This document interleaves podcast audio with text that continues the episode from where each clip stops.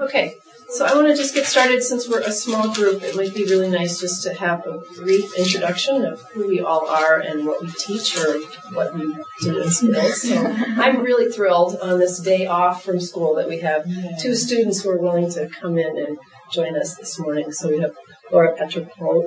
I say it one more time. Petropoli and Claudia Lockwood, who are she's a junior and a senior, so thank you very much for coming here. I'm Amy Sanders. I teach social studies here. I teach two U.S. history sections, and then I teach a class on the Middle East and a class on Asian studies, and I've been very fortunate to have both of these fine young ladies in both of those classes, Middle East in the fall semester and now Asian studies in the spring semester. And they're going to share some of their experiences with these global collaborative projects that we've been doing this year. So, I'm Amanda Blaine. I teach 7th grade social studies and language arts. Do you ask me to say things? No, that's okay for now. I'm going to ask you in just a minute. Go ahead. I'm Charlotte Miguel. I teach half-time GT, language arts, and other things down at the middle school. I'm Karen Walsh, and I teach English. I'm Mary Gale. I teach Spanish, and I'm also Karen in the town, so... My son has had you. My son and daughter maybe? No son? No, anyway. I've had everybody. Yes, Karen has had my kids, and I teach Claudia. I'm Wes Fryer. I'm a instructional coach in Oklahoma. Great. So today I wanted to just highlight a couple of projects that we have engaged in. Some have been quite successful. Some have been had a few challenges, but we want to just talk about some of those things.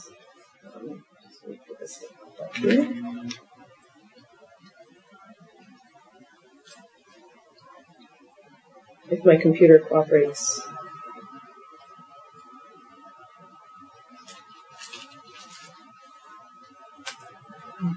When I'm thinking about global collaboration, I want to just talk about, in a moment, why should we collaborate? Why should we be thinking about global collaboration? And then to share a couple of projects that we have done this year. One was an Arab Spring project, studying the Arab Spring, doing research. That was a project that we developed here, and I'll be talking more about that. The next one is a project that we are doing through an organization called IREX. It's a global collaborative exchange where someone else has set up the project, and we are participating. We've been collaborating with students in the Philippines, and then give us some time to just look at what are some other global collaboration tools. So to give you, in the theme of today, a chance to play a little bit, and so we'll take a look at that as well. So last spring, right about now, I was getting ready to go to Egypt. I was very fortunate to have a chance to go to Cairo over April vacation last year as part of a Harvard program called the Egypt Forum that takes K-12 teachers that are interested in learning more about the Middle East. We had a number of workshop sessions in Cambridge, and then all of us went to Cairo over April vacation, and of course it was a very interesting time to be there just a few weeks after President Mubarak had resigned. And while we were there, we had an opportunity to visit an Egyptian school, and I just want to play for you a short clip of the students that we met in Cairo. And I took a very brief video of my students here. We've been learning about the Arab Spring, asking questions of students in Egypt, and then the students were like literally pulling on my sleeve saying, would you please videotape us and share it with your students when you get back home. So it's about a 3-minute video, but I just want to play for you this great response from the Egyptian students, and this will sort of help us to understand why I wanted to do this collaborative research project. I have no idea how well this is going to be. Right, and I want to ask about the impression that you had about our revolution in Egypt here, and would like to know what is your interest, what you like, stuff like that. From Great Britain, and I want to ask what's your interest in how you spend your weekend. I want to know how you changed your mind after the revolution. I am in Great Britain. I want to ask you what about your feeling if the internet was shut down in USA? Great Britain. Actually, I didn't take part in the revolution or in the protest. I pro-Mubarak, pro-stability, as they told us. I thought that Mubarak should have stepped down that time. Six months' time is not a big time to wait until he just does it naturally, and then we have new elections and new president. But I just wanted to tell you that on the 28th of January I was in Cairo, and it was really horrible. There were guns shoot everywhere. We were in the car, and then we didn't know where to go. We're walking the road, and then someone stops us, and then the road is closed to get back. And then we passed in front of a prison, and then it was open, and the prisoners were coming out, and then were shooting guns everywhere. It was really horrible on that day. We kept going for 2 hours until we find a safe place to go and then to get out of town. And it was a great feeling to protest for democracy. I am Christian. I am so glad to listen to your opinions about the revolution. And I wanted to know your opinion about the people who were killed in the Tahrir by police, who say that they are protecting them, but was wrong. Okay, thanks. Still feel that Egyptians are primitive. I want to know if you have any relation or you're interested in politics, and if yes, what to change in politics? I want to ask if do you think that you can do a revolution like the Egyptian people have done? I wanted to ask you guys what do you guys think about the revolution in Egypt, and how do you look at our perspective of that? I don't think the revolution and the peaceful people were not damaging anything in the streets or something. We just want to have a new start. I want to know if when the protests were going on, did you think that we will succeed to make Mubarak leave, or we're just gonna be disappointed again that he won't leave?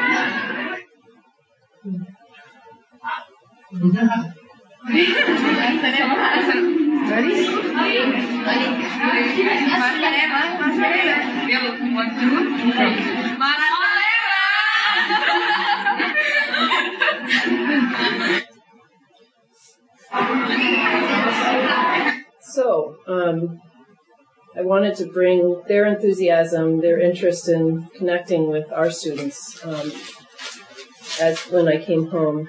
And there were several teachers on that trip that all wanted to collaborate with those students. So we were trying to think about how is it that we could engage with them and not be overwhelming to them, so that they would have 6 classroom partners to respond to. And their English is quite good, and they're on a Cambridge university program, so they have a really tight curriculum. They don't have a lot of time.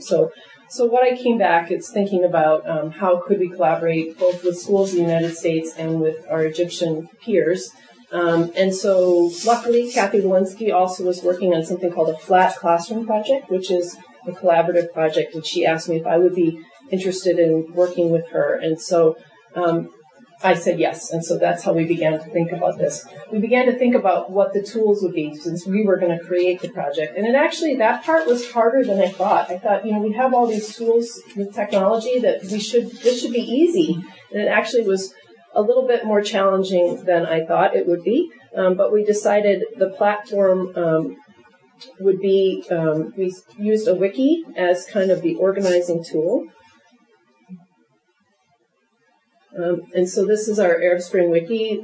Wes was great. He came to our rescue right as we were about ready to launch this this fall, and did his magic with his iPad and interviewed me. I think they're going to pop up here in just a second.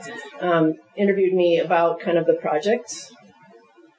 So there are a series of videos for people that were interested. I had no idea this was going to happen. I'm not even sure I combed my hair that day. But anyway, so we just kind of thought through, what do we need to think about in terms of a timeline? What do kids need to know to get started? What are we going to think about in terms of helping them to think about digital citizenship? How to respond appropriately to one another?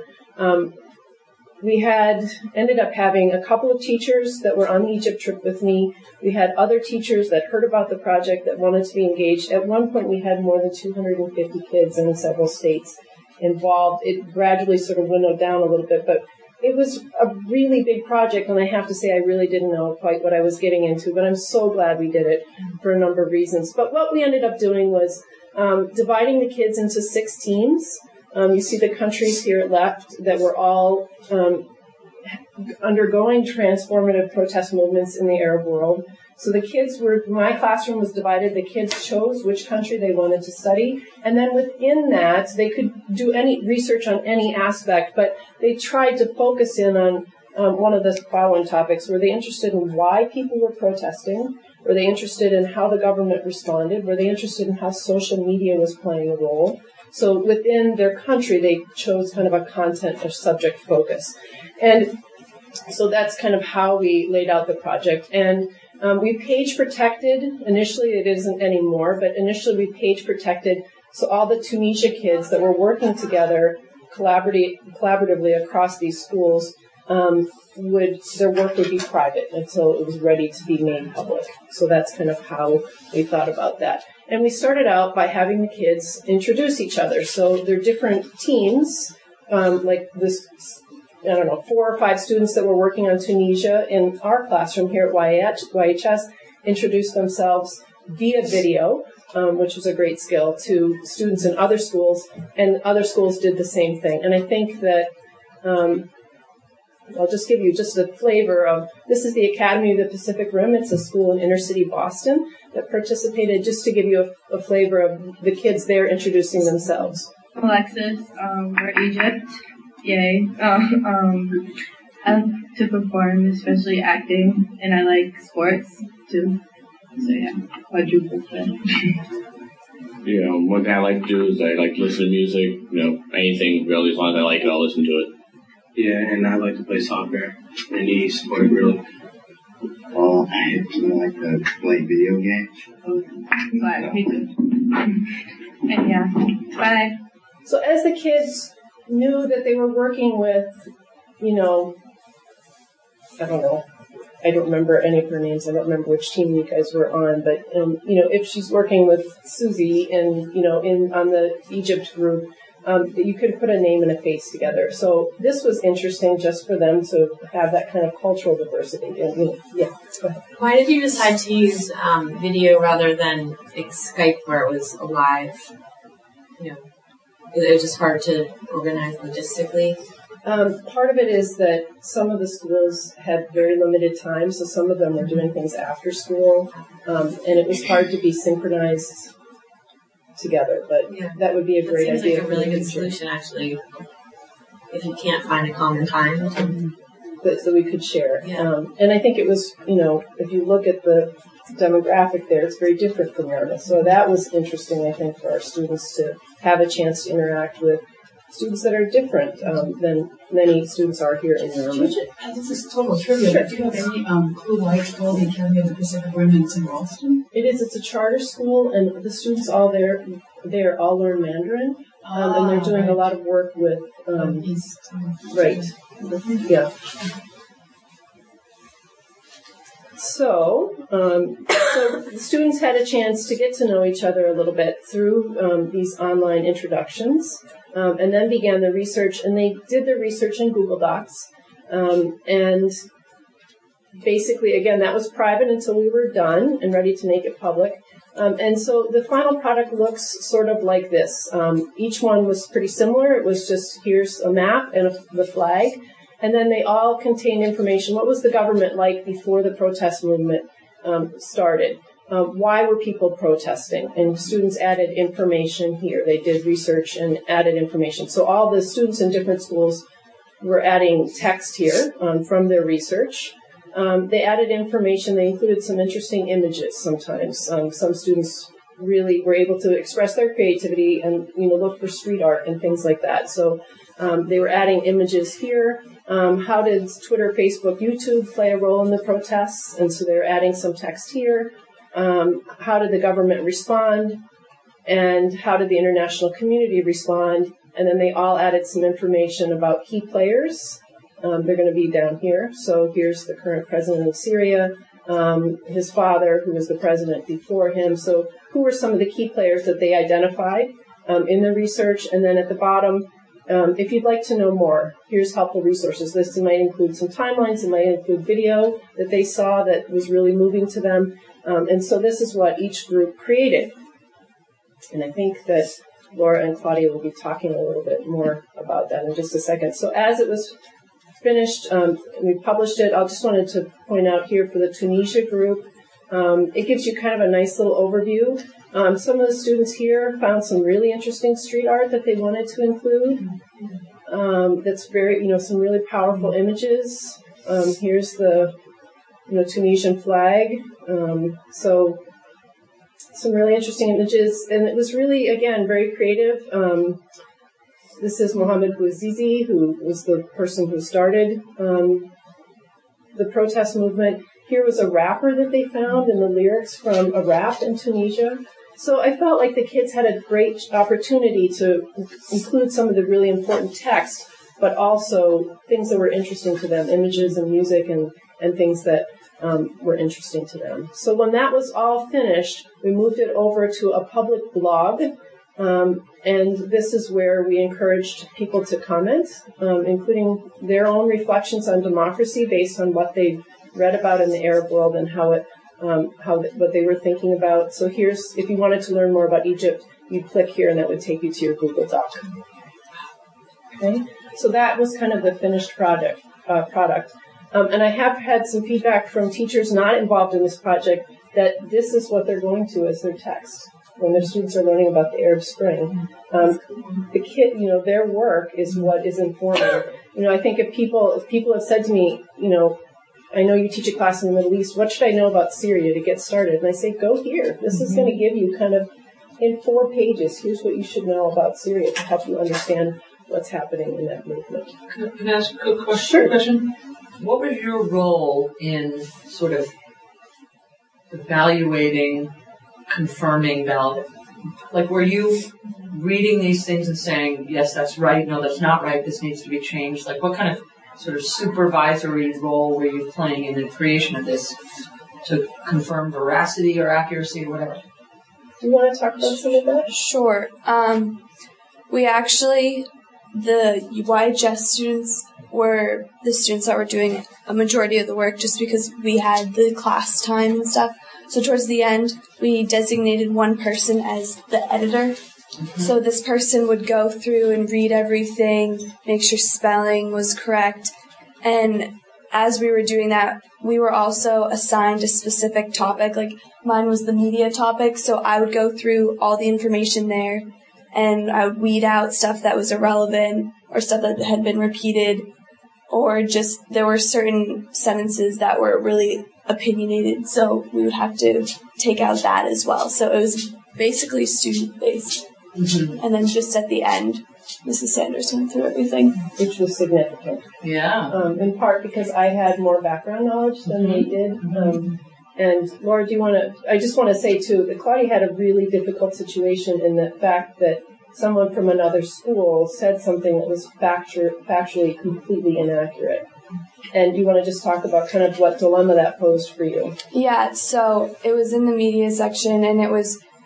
Someone just said something that was their opinion, wasn't true at all. And so I had to figure out a way of saying that I need to take this out because it's incorrect, and how do I do that respectfully without hurting their feelings or anything. And it's hard because I'm not speaking to them. So I ended up just doing a comment, just saying, like, this doesn't really fit what we're trying to say, so if you want to change it, please feel free to change it, but if not, then in the next few days, I'm just going to take it down. And I think you actually added an article link, right? She said, to help you understand a different perspective, if you might read this article that will give more information. And if I'm correct, were you doing Yemen? Is this the Yes. Name? And the comment that a student made was that no one in Yemen speaks English. Mm-hmm. So... Mm-hmm. We know that's not true, but how do you do that in a way that, so I think that they had to wrestle with some issues of how do you respond to somebody something like that. That you're collaborating with. Right. Yeah, and you've met somebody through the internet.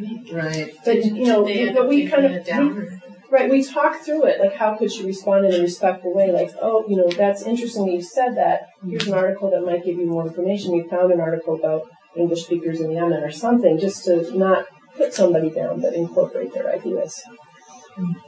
Yeah. Did you end up taking it down, or did they? Yeah, there's never a response to it, so at the end, when we were finishing, like, glossing everything over, just took it out. And I had a chance to see some of the teachers that were part of this project a month ago at a workshop, and their reality was they had to move on, you know, that they were just jammed with time, and that their students were glad that our students were editing and sort of moving the project forward because they simply ran out of time. Mm-hmm. So it was okay. It wasn't, you know, there weren't hurt feelings, but it was a handling that with finesse was important. So that's sort of a bit about the Arab Spring project, and I just wanted to give, you know, Laura, I know that you were wanting to talk a little bit about citations, and it was muddy. It's messy to have all of these kids putting text in, and some of it was duplicates, and so go ahead and I worked on Egypt, and I was actually my group's editor, so I edited like the entire thing. Not just my part. I was part of media too. I was doing like social, all that, moved it along, and I found this. I don't even remember if it was in my section or not, but someone had posted like a comment from another school, and they didn't like cite where they found that information, and we had everyone from Yarmouth had like put in their citations in the right spot, and which is kind of hard to realize at first, like where to put our citations, because it was in a footnote, and you had to know how to do that. But I was impressed. I've never seen that actually going on. Yeah, yeah, that was cool. But so they had absolutely no like record of where they found their information, and I think I spent about an hour looking online. Like I even like copied and pasted what they wrote. Put it into Google, and I couldn't find anything. I didn't know where they got the information, and so I didn't know. I felt like I had to take it out because it wasn't that relevant, and it wasn't like that needed, I guess, because we had so much other information. So I don't even remember what I did. I think, I don't know, I may have found some article that was kind of similar to what they said, and I put that in for its source, but I felt really in like a really tough spot because I didn't know what to do. I didn't want to take their work out completely because it wasn't bad, and it just didn't have any. It just seemed like they kind of had assumed what they were writing. So Laura said to me, "You know, when English teachers tell us we need to cite our sources, now I get it. Why are they asking us to do that? You know, it's not just an exercise of, you know, kind of finishing." So it was kind of like eye-opening in a different way than the Arab Spring, like seeing what other schools are like and how, I guess, fortunate we are that we have been drilled so hard to do all that. Like, can I have a speaker in my section? Yeah, so it wasn't, it's not fun, but it's different when you look at how inconvenient it can be when it's not a habit anymore. That's a good point about citation, because then, you know, let's say you want to follow up on something academically, you have a path to go down, but if it's not cited, you might have to mention all the other problematic things that are not cited. So for me, I was pleased with, you know, there were definitely some bumps. I felt like we all learned a lot as we were going through this project. My hope was that once we published, then we would start getting feedback from students in the Middle East. That would be able to share with us, with our students, their experiences, much like the YouTube video that I showed you. And the reality is that didn't really happen. And that was disappointing to me, and I think to students. But the other really important piece to keep in mind is that this is a really dangerous experience for many of these students. They can't share. It is putting themselves in danger. to blog, to share. And so I think that was an important lesson for our students, because I think, you know, you don't probably think anything about posting something on Facebook or on a blog, but for many of them it's serious, it's life and death. And so we didn't get as much participation as I would have liked coming back from the region, but I think I never ever would want to endanger anyone in doing that either. So, so we didn't get quite as much of that give and take as we would have liked. So I don't know, are there other successes, challenges with this project that you'd like to comment on? I really enjoyed doing this project. I chose a country that I didn't know anything about. I mean, I knew where it was on a map, but that's about it. So I think being able to work with students in Yarmouth and in other states was really cool, because, like, when do you have the option to do that? And especially about something that's so current. Like, if you do something, maybe it would be through a history class or something, but this was current. So I thought that was really interesting and definitely an experience that I enjoyed. And I think especially the videos aspect made it more interesting, because, like, oh, these are the people that we're working with. And, I mean, ethnicity-wise, Yarmouth is predominantly white, so I think to have the difference just, like, a state away was also very interesting and made it, I think, I don't know, like, just cool and stuff. So the opportunity to work with other American students on this was also this added bonus of this project, not just to learn about, but try to interact with these students. And especially like a charter school, like it's so different than Yarmouth. So can I ask you again how you that was those were one of the teachers that you were on the trip with, right? So you had that connection, and then you had that. And I'm going to talk more about other collaborative tools where they find partners for you. And this was a challenge, because it was finding those partners. It was, you know, okay, we're starting next week. Who is going to be in on this project? Figuring out the platforms, kind of working with the technology as we went. And then so much was changing in the region from the time we started this project. I mean, it was, but I think that's one of the things that made it really engaging for students. If this was all happening in real time, we weren't studying something from 100 years ago. I mean, it was, they were seen on the news, and there were blogs and tweets, and, you know, but, you know, some students included, you know, screenshots of, you know, Twitter feeds and on their Google Doc. I mean, it was just a lot. And I noticed it didn't just surface because there were those links to the roots of 100 years ago. I noticed as they went by, like, that, you know, everybody had to write a bit about how the situation came to be this way. Right. So I just wanted to share with you, if you want to take on a big project, this is one example. I would absolutely do it again. I learned a lot from it, and I hope that students did as well. So I'm going to transition a little bit into... Sure, absolutely. Was this project the whole class? Like, yes and no. Like, I would say that when we were doing the research... When we did our introductory videos, when we were doing the research, yes, it took up all of our class time. And that's why we ended up doing more, is, you know, other classes, it's an English class, and they could devote some time to this. But, you know, I teach Middle East Studies, and we were studying the Arab Spring, so I could give full attention to this. Then we paused, and we did some other content work while we were waiting. You know, we put it out there, who can comment, and then students would, you know, after maybe a month, I had them go look for updated articles on what's happened in your country that you've been researching in the last month, and they added another post, they added that as comments. So, you know, yes, it was intense when we were doing this, and we paused, and then came back to it. But yes, it was our full attention when we were in that phase.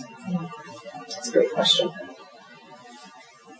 This spring, I'm teaching Asian Studies, and someone, a former colleague, sent me a link to this organization and this project, Global Connections and Exchange.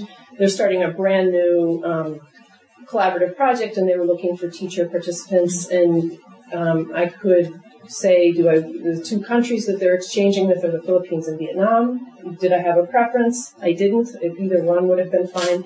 And then we could think about what kind of project you wanted to do. And I was trying to think of something really pretty simple this time. And I would say what do we have, 90% of the Middle East class is also in the Asian Studies class. So it's a lot of carryover of students. And this time I wanted to do something simple and I thought really fun for students. And we did a day, I chose the project, The Day in the Life Photo Journals. And this one is a Ning platform. So I just wanted to show you kind of what, oops, let me get over here, what that looks like. If it will let me. I'll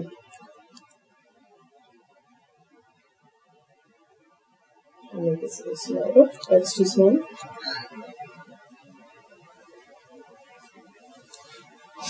So this one is, we are partnered with a school in the Philippines.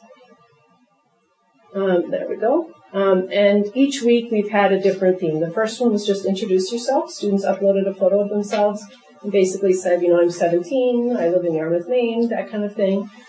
Week two was tell us about your life in school. What kind of classes do you take? What's a school day look like? Do teachers mostly lecture? And then week three was what's your life like after school? What are some extracurricular things that you like to do? So very simple, straightforward project. This time, again, someone else was facilitating it. I just wanted to show you an example of some of the things that students did. They added some text, but they also were encouraged to add photos. So for a kid in the Philippines, this would look very different from what they do. They talked about Spirit Week. They added pictures about somebody loves hockey. Here's another Spirit Week photo. Taking a walk with your family. I like to work on my car. Other pictures. I run indoor track. Laura in green there about her dance, some of her dance pictures. And so, Laura, Claudia, kind of tell us about your thoughts on this project and kind of what you've learned about students in the Philippines. I really liked this project. It was a lot of fun because I didn't really know what to expect when I was going into this. When we did the we did this survey at the beginning, like, what do you know about the Philippines and stuff? Like, what do you know about the Philippines and how, like, how much knowledge you have about their history and stuff?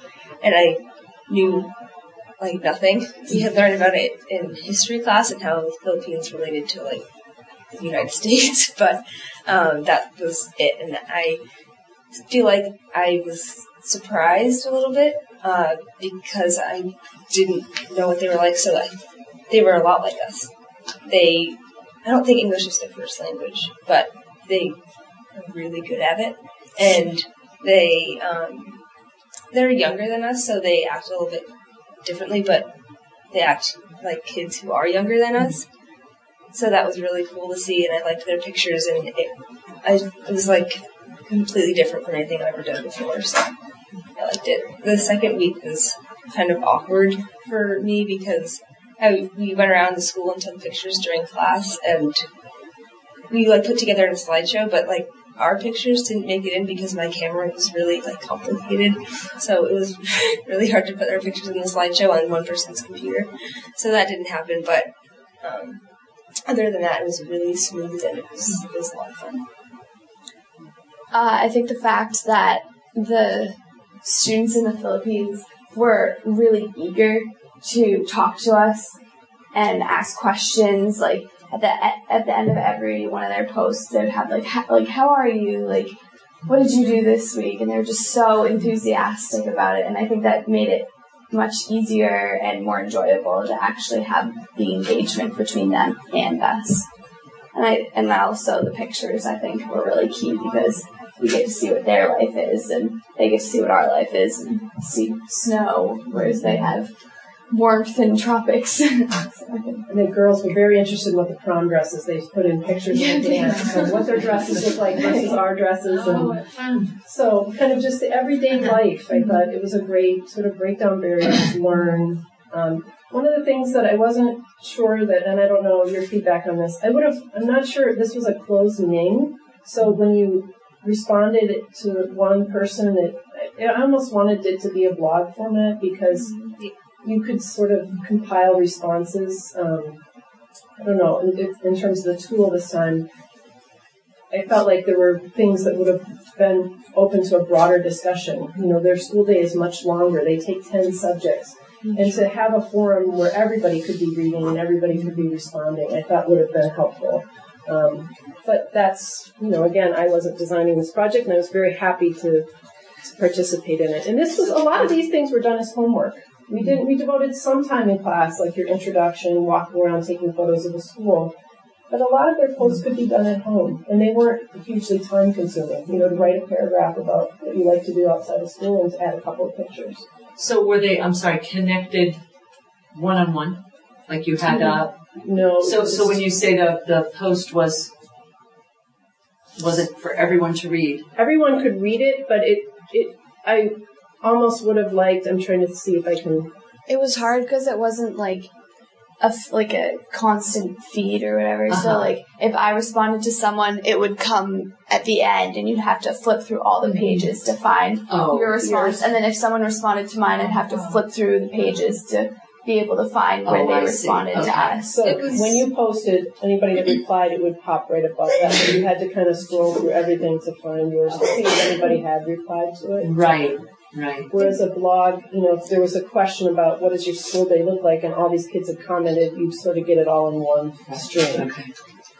It was sort of awkward because they would have all the posts and then it would be slightly indented when someone had replied to it, but it would they said repost what you wrote, so it was kind of didn't I already see this? Mm-hmm. But it was just what the person was replying to, so that was what was really confusing for me. So the tool here wasn't right.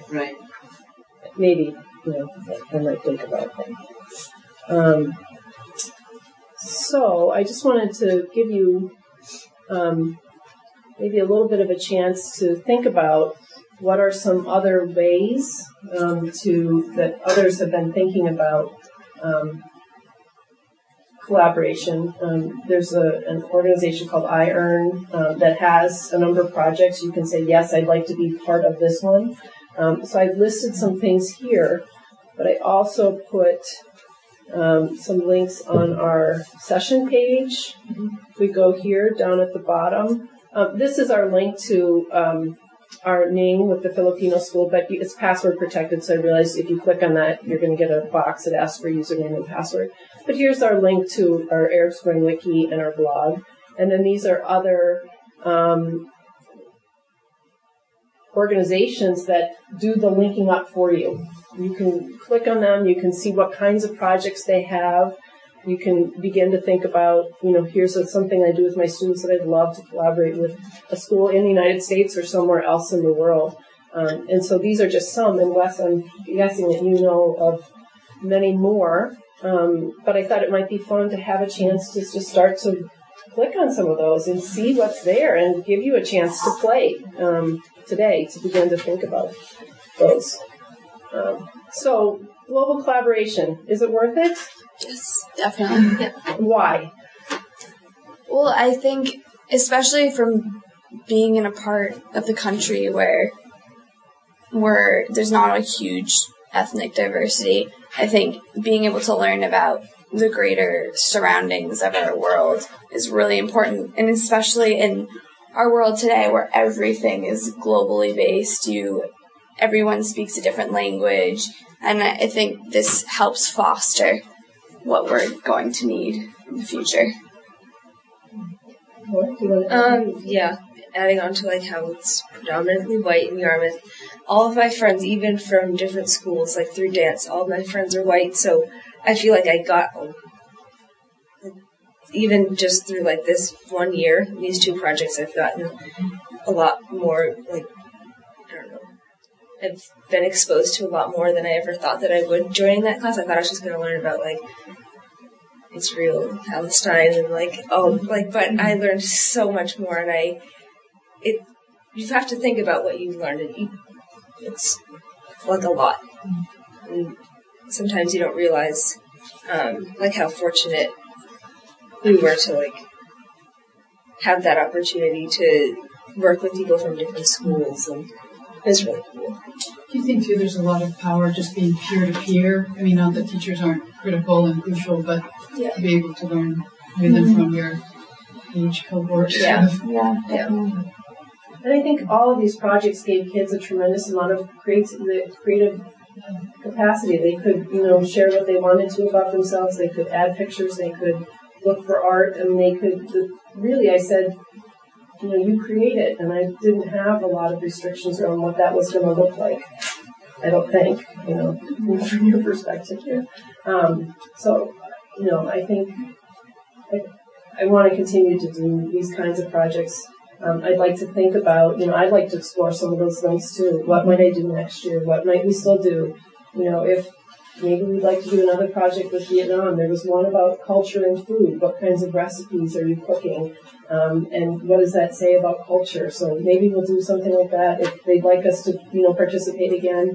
These are 3-week projects. So very doable in our curriculum. Which one are the 3-week projects?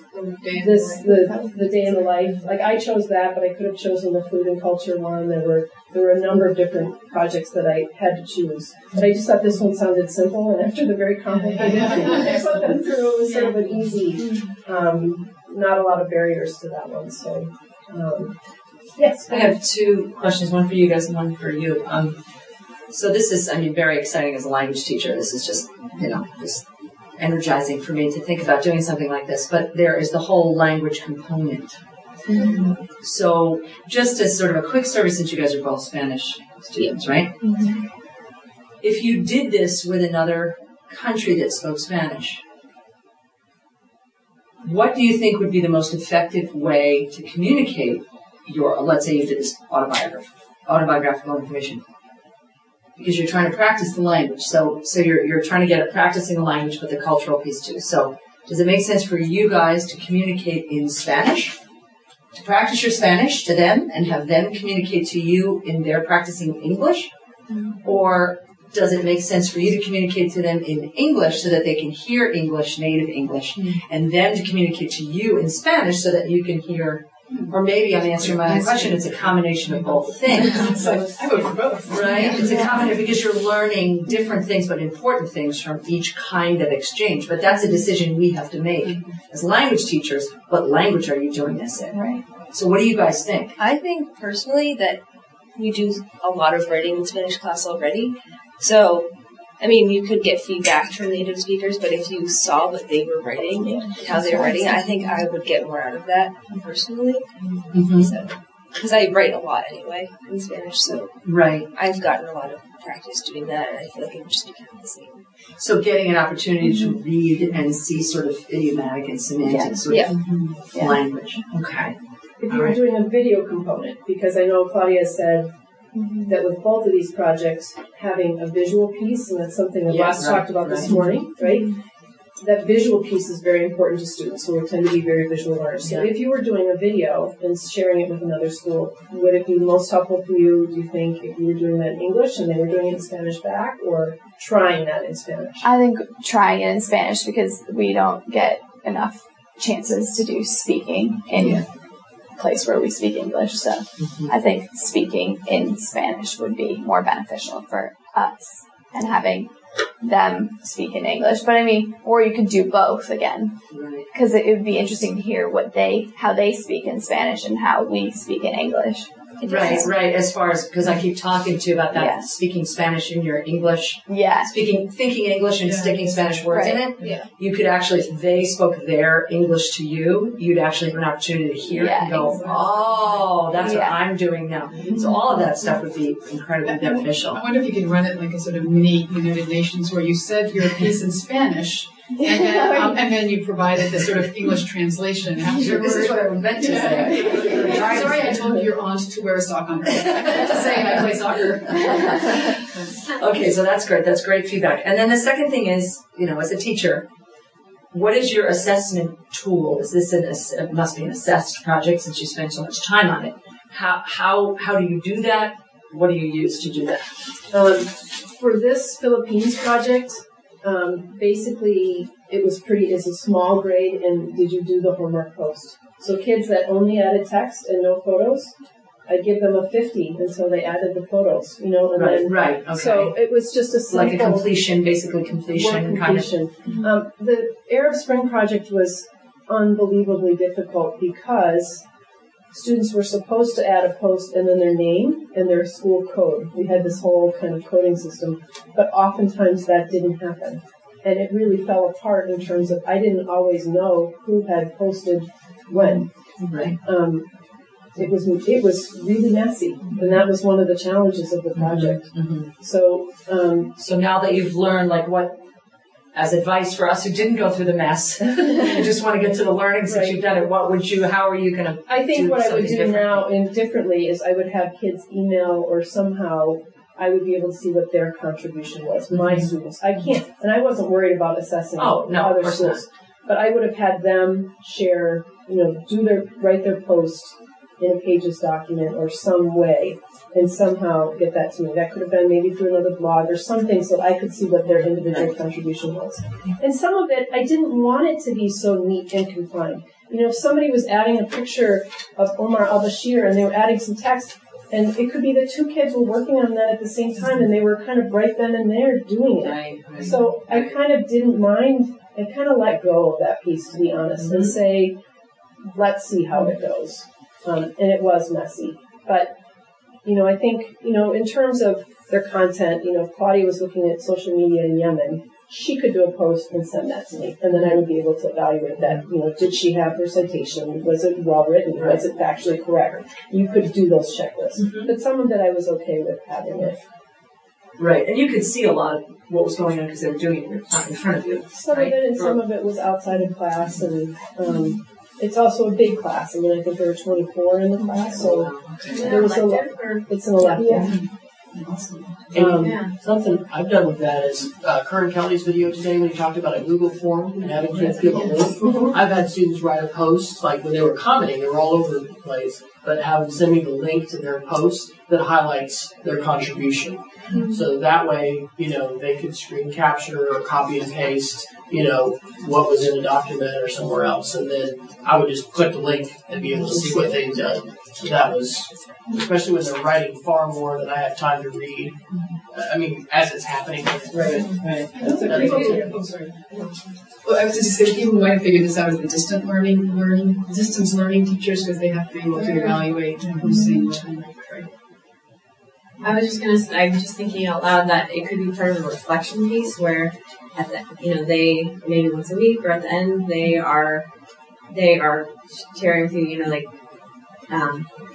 what's the page that you wrote this, or block of text you wrote this week that you think represents your work, so that they're selecting and reflecting on it, and so that you don't have to go through everything. Right. That's a great idea. Yeah, you choose something that you feel was some of your best work. Otherwise, it's the muchness of it would sink. Yeah. Right. I know, I feel overwhelmed. I had six of these going on. It wasn't like I just was looking at Egypt. I had, so... Right. So there'd have to be a sort of an accessory way to assess, rather than necessarily literally assessing everything that they're producing. You'd almost have to come up with some other way. I have a project, sort of like the New Pais project, where you're doing all this stuff with it, but the evaluation of it is this separate other thing. And that way it doesn't they're not thinking about that. Oh, my grade on this. So much. It's more of what they're doing and what they're thinking about, what they're learning. So. And I think for me, this was also, I had other teachers with my collaborative partners that were having technology issues that I was trying to help solve. Mm-hmm. Like, for instance, for the head of one school that's a middle school, where middle school emails are blocked in school, and the kids couldn't get on the wiki. Just things that you just don't know until you're... We had a lot of freedom. You're really thankful for. Right, but a lot of schools that had their emails blocked, and then, they had to accept the invitation to the wiki at home, and kids were having trouble with that. And so, there was just a lot sort of going on all at the same time. But you work with middle schools? Yeah. What was that? Because as a middle school teacher, I'd love to do more collaboration. I just wonder, you guys have so much background knowledge and writing skills and stuff that the middle school. The thing that was hard was the writing style for me because it was drastically different. So when we put it all together, it was kind of weird. Mm-hmm. Like my writing versus like someone who was in like seventh grade or something. It was kind of hard. I think when I was editing, I might have added in words from the thesaurus or something to make it flow better. but it was weird. Yeah. Because I think people from Yarmouth are already really good writers, so people from middle schools who aren't in Yarmouth, it's like even more different. Mm-hmm. But I mean, I'd love to put you in touch with my colleague that's in Connecticut with her middle school, because she's really open to collaboration. She was also on the trip with me. Mm-hmm.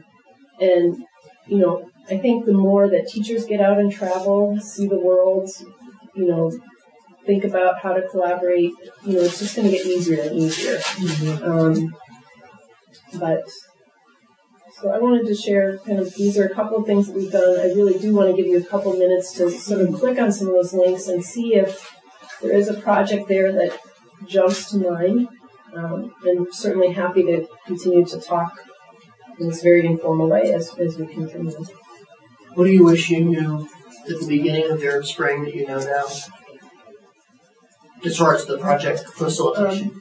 I wish that when I was at a conference in D.C. in December, and I talked with the folks at IEARN, and they have like a country coordinator in many of these countries, and I wish that I'd gotten hooked up with somebody like that. I wish, you know, I'd been part of IEARN and had, you know, somebody that is coordinating with a bunch of Egyptian schools. They would have been better able to assess, is this safe for kids to participate? I mean, I'm just too far away from it. I know the school that we visited was shut down. We were there kind of in this little sweet spot in April where things were good, and things have gotten really bad again this fall. So it's hard for me to assess what the situation is on the ground.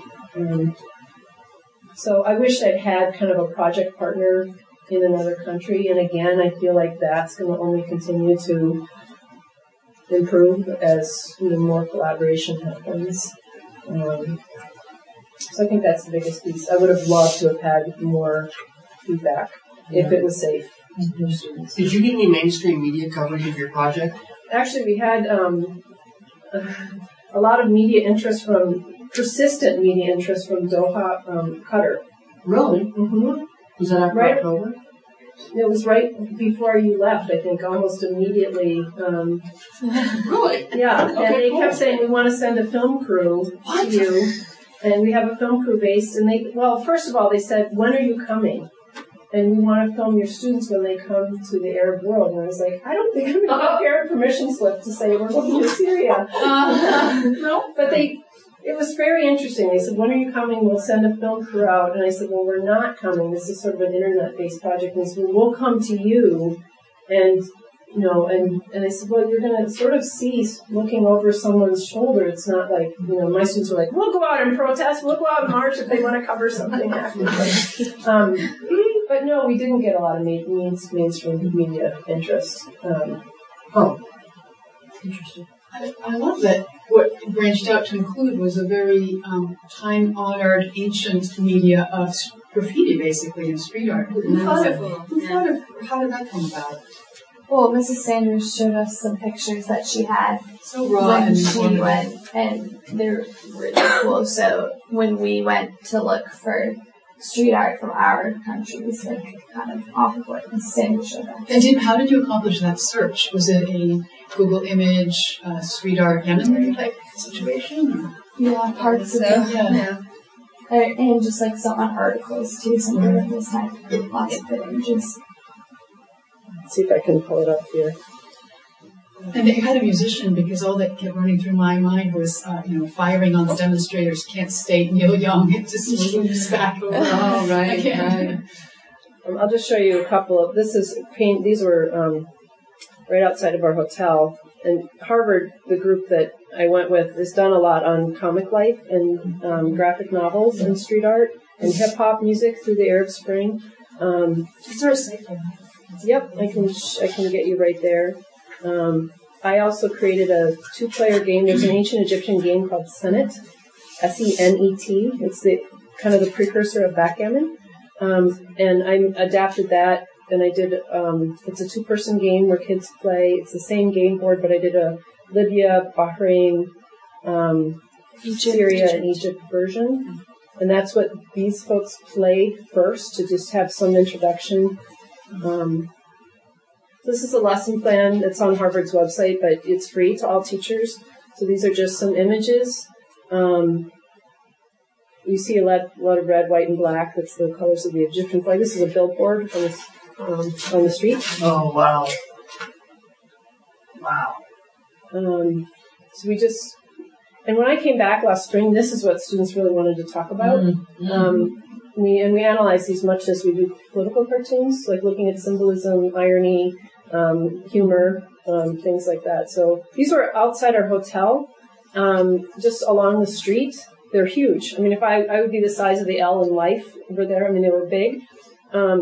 And we had no idea why they were there. And we knew there was an art school near us. And when I came home and I was writing this lesson plan, I found a link on Atlantic Monthly where they profiled these students. And they have a picture. And they made little small paintings. Mm-hmm. And they were honoring their friends that had died in the revolution. And so they had a contest of whose art did they want to put in the big billboard form. And then they painted these. So this year's Egypt Forum group that's going are going to meet with the students that did these. But we had no idea kind of what we were looking at. So I translated, this is better in the final version, but I had someone translate the Arabic when I came home. We talked a lot about Christian-Muslim unity when we were there. We see a lot of that symbolism. This is an Egyptian license plate on the left. So 25th of January was when the protest movement really began.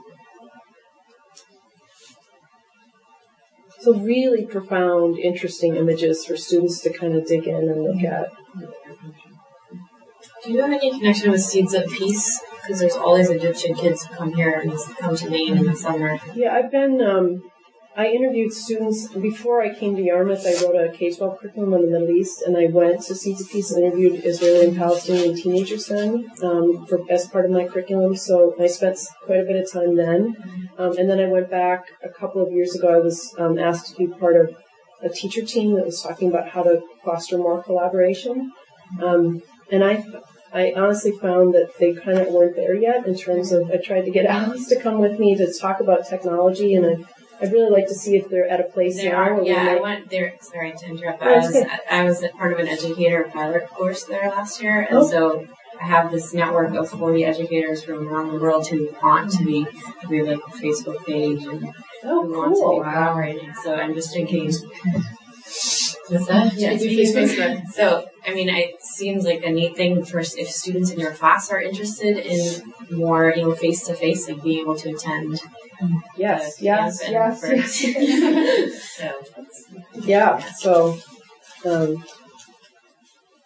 had kids in the past who've done that. Didn't Vicky Fishman was very involved in that. Yeah. For a number of years. Yeah, there's Levinson. Yep. And Hannah. Sarah Irwin, yeah. Sarah, that's right, because she got this teacher for her graduation. And I actually was there one night when she was at camp, I was there, and she didn't know I was going to come, so she came like down this path and turned, and I was right there, and it was just, her face was priceless. It's like when little kids see their teacher say the royal beast. What is he doing here? Well, that was really out of context. These are different places just along the street. I just tried to take as many pictures. This is really interesting. The person, Paul Barron, is the director of Harvard's Outreach Center for Middle East Studies, and he's like a walking encyclopedia. It's so amazing to travel with him. But I might have noticed this, but I wouldn't have probably paid much attention. This was sort of graffiti on graffiti. And this is a Palestinian artist, cartoonist, who was assassinated in London in the late 1980s.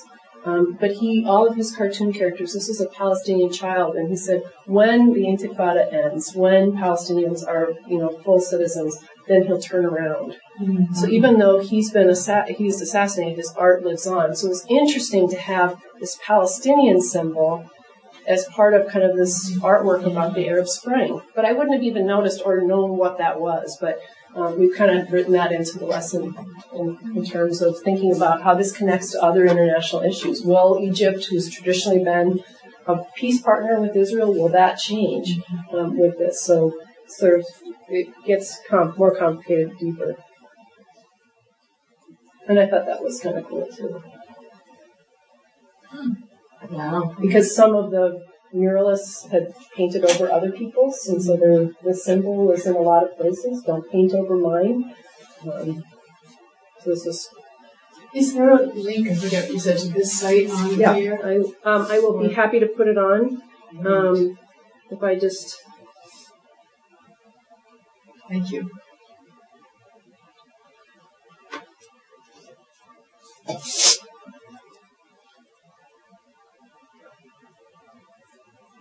This is the Outreach Center at Harvard, the Center for Middle Eastern Studies. And if you look over here, there's a blog.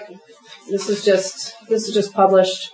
An interview with me last week is up, kind of how I use thinking about the Arab Spring in my classroom.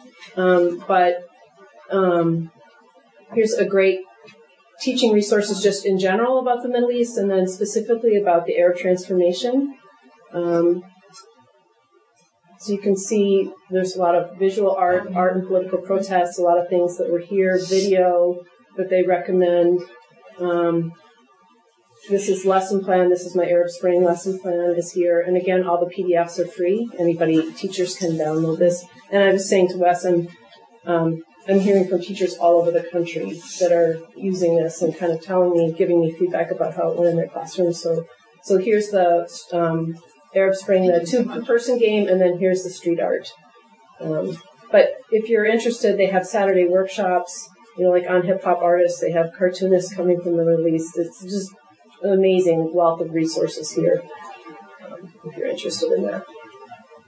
So I think we're done. Thank you so much for coming. Thank you. Thank you. Really cool. Yeah. Thank you to my lovely students for coming in.